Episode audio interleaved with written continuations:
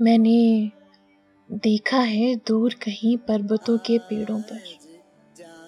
शाम जब चुपके से बसेरा कर ले और बकरियों का झुंड लिए कोई चरवाहा कच्ची कच्ची पगडंडियों से होकर पहाड़ के नीचे उतरता हो।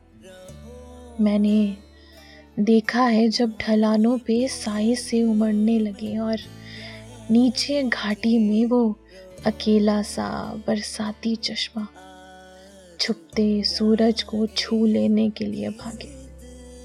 हाँ देखा है ऐसे में और सुना भी है इन गहरी ठंडी वादियों में गूंजता हुआ कहीं पर बांसुरी का सुर कोई।